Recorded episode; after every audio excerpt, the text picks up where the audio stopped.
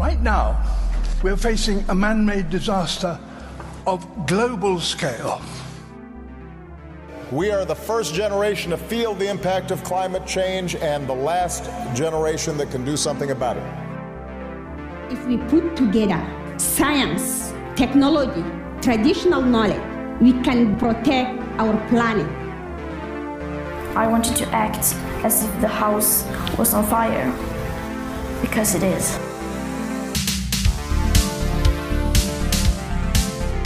Hello, welcome back to People Taking Action, a podcast bringing inspirational stories of people around the world who are taking action against the climate crisis. Throughout the ups and downs in the battle for environmental sustainability, there are local heroes out there who carry on doing their work and making a difference. So today, we're here to bring their stories to you, have a relaxed discussion, and hopefully bring you a bit of inspiration along the way. My name is Alex Whitebrook, and with me, as always, is Khadija Stewart. Hi.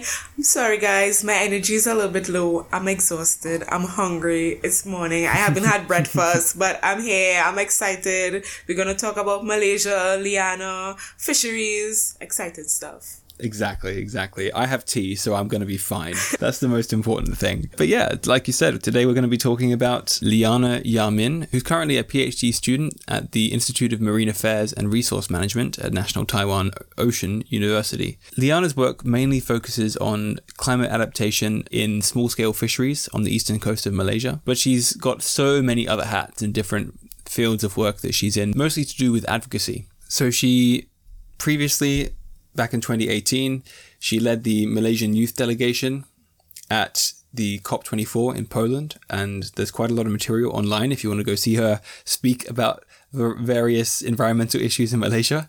So there's also uh, her own organization called U-Inspire Malaysia, which she co-founded and currently runs the communications for. She has recently interned at Climatepedia, a student-run environmental think tank based out of UCLA. And she also has worked with the International Climate Development Institute, a climate and development think tank, through which she has done some research into implementing national climate policy using the public private partnership approach. So there's a lot to talk to Liyana about, and uh, we're really excited to dig into it. So Liyana basically is going to have a chat with us today about fisheries in Malaysia, the way that she sees ways for them to adapt to climate change as sea levels rise, as the uh, ocean acidity increases and all the rest of the, well, frankly, terrible things that uh, are starting to happen, especially in these small island nations like like Malaysia. But before we jump into that, we're going to give you a little bit of background, as always, on the sustainability environment, so to speak, of Malaysia, how things are going there. So why don't you uh, jump straight in, Khadija, and, and give us a little bit of uh, background on Malaysia? Okay, so let's start with Malaysia's population. They have like approximately 6 million people, and what Malaysia is currently experiencing is things like frequent water shortages or like unpredictable weather patterns. Mm-hmm. So they have cases where they would have extreme rainfall or they would have no rainfall or they would have things like flooding, uh, especially really bad flooding. They said that by 2030, the majority of Malaysians would be displaced as a result of floods. And they've had some severe flooding which occurred in like 2006 2017 etc and this has cost the country approximately like 7.2 million in damages. And i don't know about hmm. you but that that's a lot. And that's 7.2 million us also with the temperature increases you have the increase for diseases and Malaysia is home to mosquitoes, especially the very notorious Aedes aegypti mosquito. And they are at risk of increased cases in the Zika virus, dengue fever. And I've had dengue fever as a child and it was one of the worst mm. experiences ever. So I can't, I don't know, I can't imagine. I, I don't, wow. I don't want to I did not know that. that about you. Oh, dengue. Yeah. yeah, I mean, I'm from from the Caribbean. It's a normal thing. you have mosquitoes. But yeah. The other thing that Malaysia has been doing in recent years is that the government has started establishing uh, carbon cities, or basically a, a general policy towards um, the sustainability of urban areas, low carbon jurisdictions within cities, and trying to tackle the main kind of areas of pollution and environmental degradation in Malaysia, which are the energy industry, um, transport, and obviously waste ending up in landfills and stuff. It's one of the actually shouting back the second episode with Ocean Merchant, talking about waste and the way that Thailand imports a lot of international plastic waste. Malaysia has exactly the same problem, and it's a big contributor to its carbon footprint. Oh, yeah. they, um, they've also taken early action in promoting things like biofuel use or you know, pro renewable policies, but of course, I mean, the talk is there, but the action is really insufficient. This is not up my words. Yeah. This is based on what I read, so don't come for me. Yeah, yeah, yeah. I mean, in the Global Sustainability Index, I hate to always bring it back to indexes, but this year they ranked 132nd out of 181 countries. So that's not a good place to be in the eyes of the world. But from that backdrop, honing in on the fisheries sector, Malaysia um, doesn't exactly rely on its fisheries sector. I think it accounts for 1 to 2% of its GDP, but we're talking about about 100,000 people in Malaysia who are directly employed by small fisheries, mostly working on the coastlines, either growing shrimp or going out uh, and, and deep sea fishing. Even though it's, you know, 100,000 people out of so many million. It's 1 to 2% of GDP. The oceans are such a key indicator, as I mentioned at the top of the episode, for the environmental health of your country. And Malaysia has started to take notice of that. Some companies, some fishermen have started the practice of bringing, of, of cultivating fingerlings.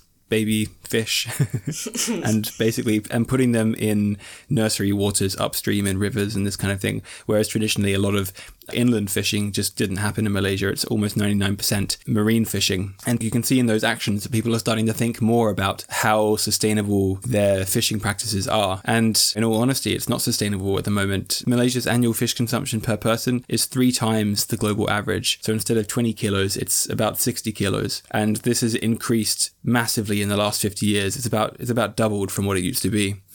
So there's a big increase in demand, quite a steep decrease in supply, and that's where Liyana comes in. I just wanted to say that clearly I can't read because the population is 31.6 million people and not 6 million. So just wanted to correct myself real quick. I was like, that's probably the population of like central Kuala Lumpur. Amazing.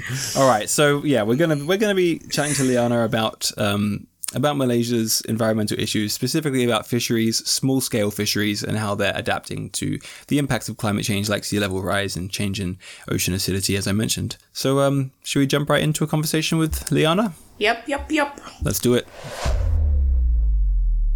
Welcome to People Taking Action, Liyana. It's really a pleasure to have you on our show.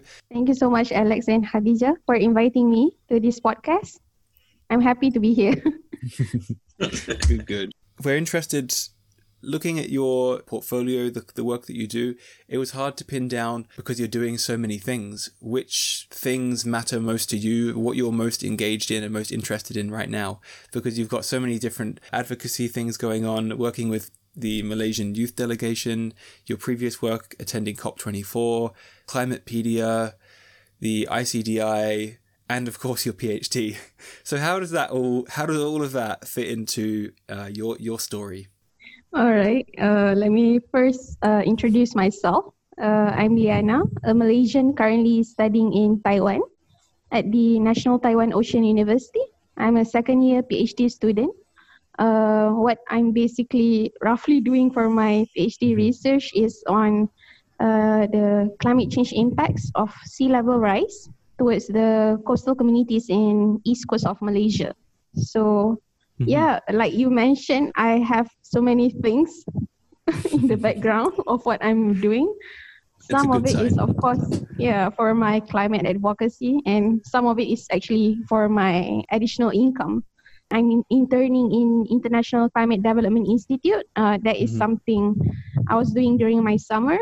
That is paid, so that's why I was doing something additional apart from my PhD work.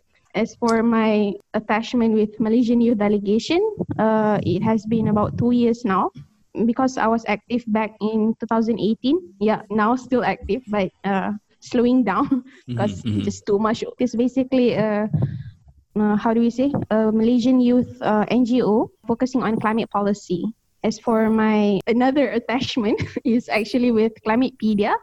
So basically, it is a 12 week intense climate education program for me to learn more about climate change. Okay. Very interesting. And how does this all fit into your PhD work? What sparked your interest in environmental issues? How did you become so focused on fisheries and youth advocacy? Mm. Oh, interesting. I know the tough questions. Question. Yeah, maybe because I was actually involved in the NGO work back in Malaysia since 2018, so it somehow exposed me to the real climate issues and somehow uh, back then i was doing my master's in sustainability science and mm. i see the opportunity to further my phd in taiwan right now so that's why apart from doing something i love in ngos i also wanted to do something higher in my tertiary level studies and if you wanted to break down your research for the listeners because obviously Khadija and I have already spoken a little bit about the fisheries in Malaysia, the issues that they face. What would you say is the biggest threat to small scale fisheries in coastal communities in Malaysia? And what does your research focus on in particular? So, because since I'm only in my second year, I could say it is still at the surface, and uh, mm-hmm, mm-hmm. my focus would be more on the perceptions and adaptations of the coastal communities towards the sea level rise. Because my focus right now is in the east coast where, where they are very impacted with the sea level rise. Like for instance where i'm uh, i used to study back then in for my degrees was in university malaysia terengganu so mm-hmm. i actually faced one of the worst flooding in history So in 2014, it happened the worst flood mm-hmm. in Terengganu. So uh, that somehow sparked my journey to do this particular research for my PhD because once they built the the airport there and somehow the coastal erosion fastens and it happened that the flood become one of the worst at that time yeah. Wow and that was all like coastal flooding? Yeah uh, and mm. my university was actually somehow like Atlantis already. Atlantis, you said? yeah. I, I, could share some photos later how drowned my university was. That'd be great to see. Wow. Yeah, in our intro, we spoke about flooding, and I did mention the fact that Malaysia has had some serious um, flood events, especially the one you mentioned in 2014, one in 2017, etc. Um, but what I found was difficult was finding results on like the impacts of climate change in Malaysia. I know you kind of touched on it a little bit, but if you could paint like a clearer picture for our listeners, that would be good. Indeed, um, I think um, that is one of the major problem in Malaysia because we lack climate data. So sometimes researchers want to refer to data from agencies. They don't really uh, provide it openly. Mm. And mm. I think the most impacted to me for climate change impacts would be the uh, normally the transboundary haze that happens around September and October every year.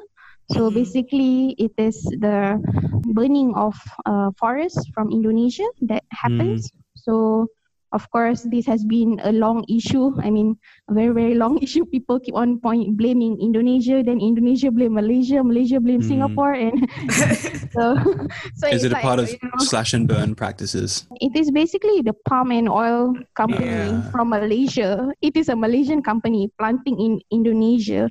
So uh, complicated. complicated a bit.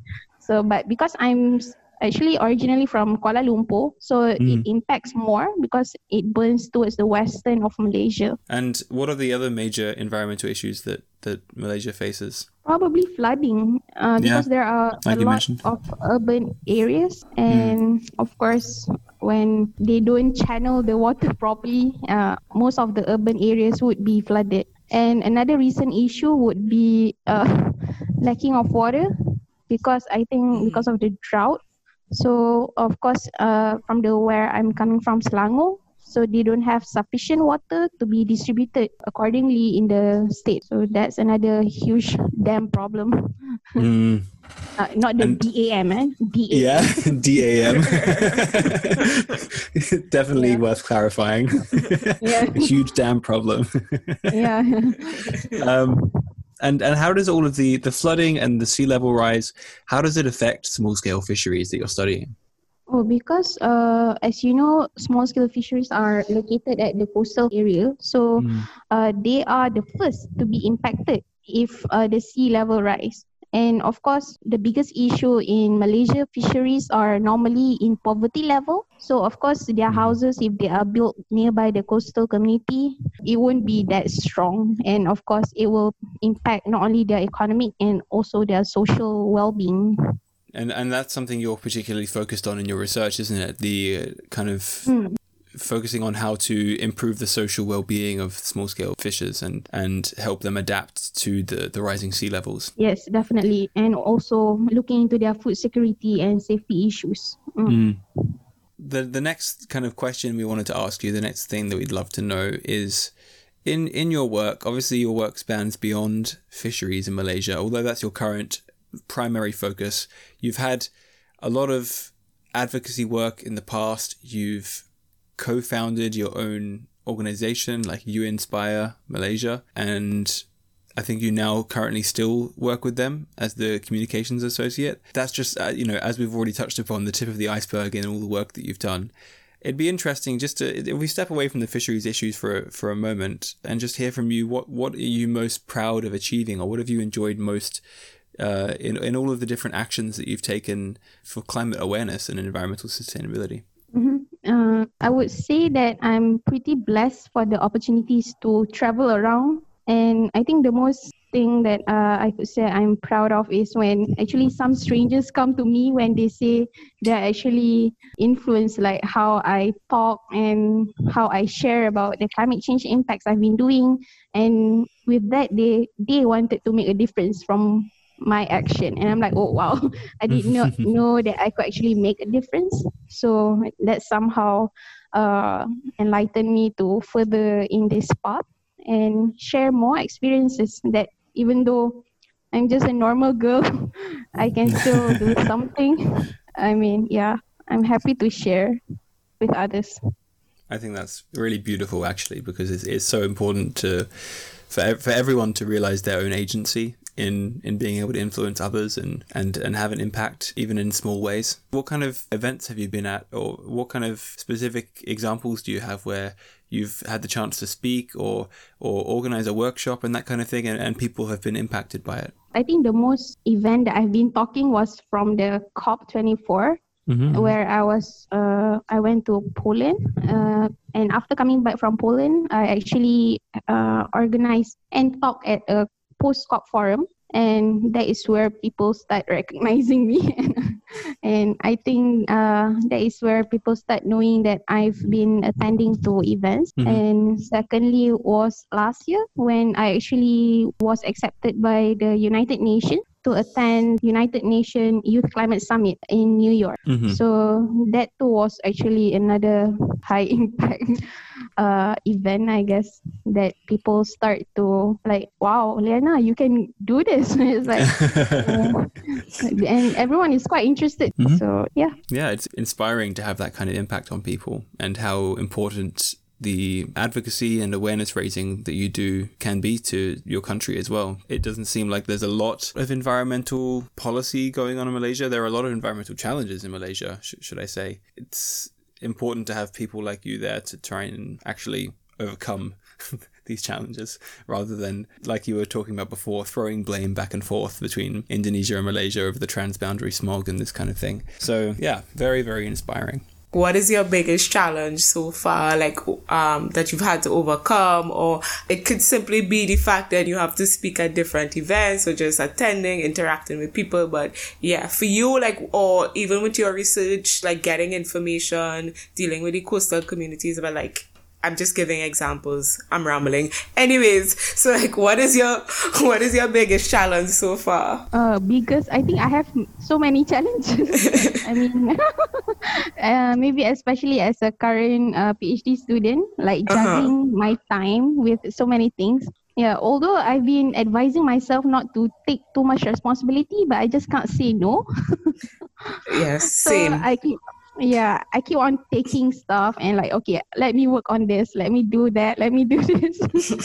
And yeah like the first thing about adapting for my even for my PhD research, you know, I'm being away from Malaysia, coming to adapt to Taiwan, and of Mhm. course with the language barriers, with the scarce halal food here, and I think, uh, yeah, I think the biggest thing like is time management. Because despite you know that you can do things, but still it is hard to juggle stuff. I think one of the, one of the things I always say to people whenever anyone's worried about not being able to manage a, a new responsibility or a new role, a new project, I think we're all capable of doing more and you don't have to if you don't want to, but just just putting yourself out there and doing more before you even know it, you'll find the time. You'll make you'll make the time fit these things, these new projects into your life. True, quite true. And also lowering your expectations. Sometimes when I have too high expectations to myself, so I can't really progress on stuff. Mm-mm. So yeah, I think that's my second biggest problem. oh, that's really that's really great for you to like open up like that though, because you know we'll often ask interviewees about their, their biggest challenge, and it's it's often um, a particular task, yeah, superficial, like get like getting funding and that kind of thing. But yeah. but it's it shows how much you care that it's been a personal journey for you and you've really been trying to push yourself to take more action and do more things. I actually saw that you've been organizing some events in Taiwan since you've been there, some advocacy and, and SDG awareness events. So you, you're keeping busy. Yes, I'm too busy. yeah, sometimes I'm I'm unaware of myself. so yeah, you know, uh, for the other attachments in Malaysia, I've been doing it online. So of course, in Taiwan, I wanted to do something physical.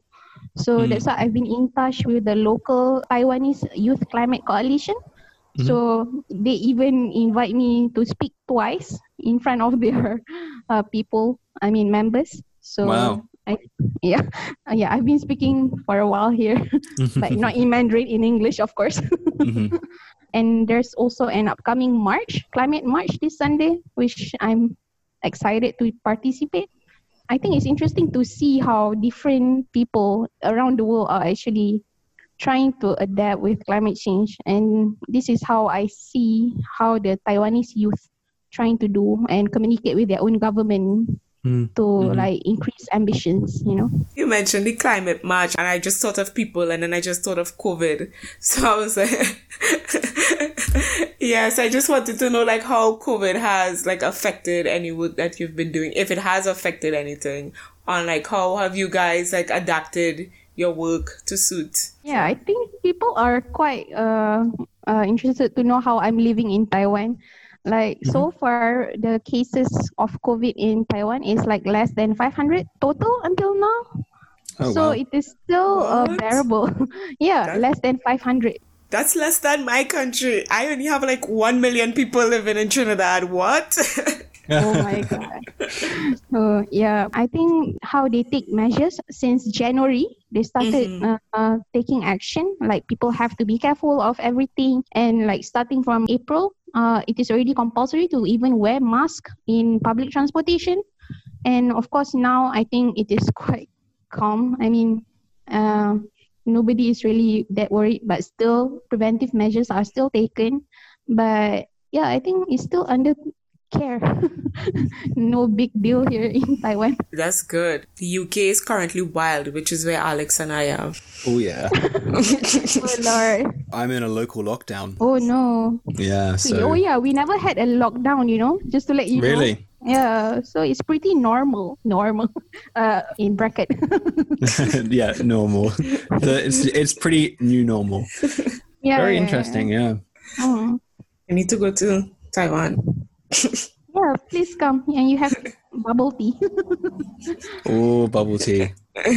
Speaking of COVID, I have a friend who's a doctor in Taichung, so that's why I was there. I was visiting him, oh. and uh, he's he's certainly had his work cut out for him. Even with very few COVID patients in Taiwan, things have changed a lot in hospitals, obviously. And he told me that there's been some water shortages because people are washing their hands so more frequent, so much more frequently. Oh my god, yes. I think there there's a recent article saying that uh, probably early next year Taiwan could face one of the biggest water shortages in history, which is a concern. I'm Wow. like, okay, uh, I've always experienced that in Malaysia. Now, why am I supposed to experience it in Taiwan? Yeah, it sounds like sounds like it's time to switch um switch PhDs. You could start a second one. oh no, it's unbearable. Actually, speaking back to your PhD, do you have any parallels between like, during your time in, in Taiwan and, and looking back at the fishery issues in Malaysia and rising sea levels? Do you see a lot of parallels, or is it very is it all handled very differently in Taiwan? Oh, yes. I think firstly because how the government organize things. In Malaysia there's the federal and state government. So mm-hmm. two different government are holding different powers. Mm-hmm. So and sometimes it is hard to come to consensus to actually implement acts and policies but in Taiwan what I can see is that uh, all the agencies are working together to actually implement uh, all the laws which is quite interesting to see and another interesting thing in Taiwan that I saw is they have their own marine elementary school where they have additional marine syllabus. And I'm like, wow, I didn't know this could be implemented.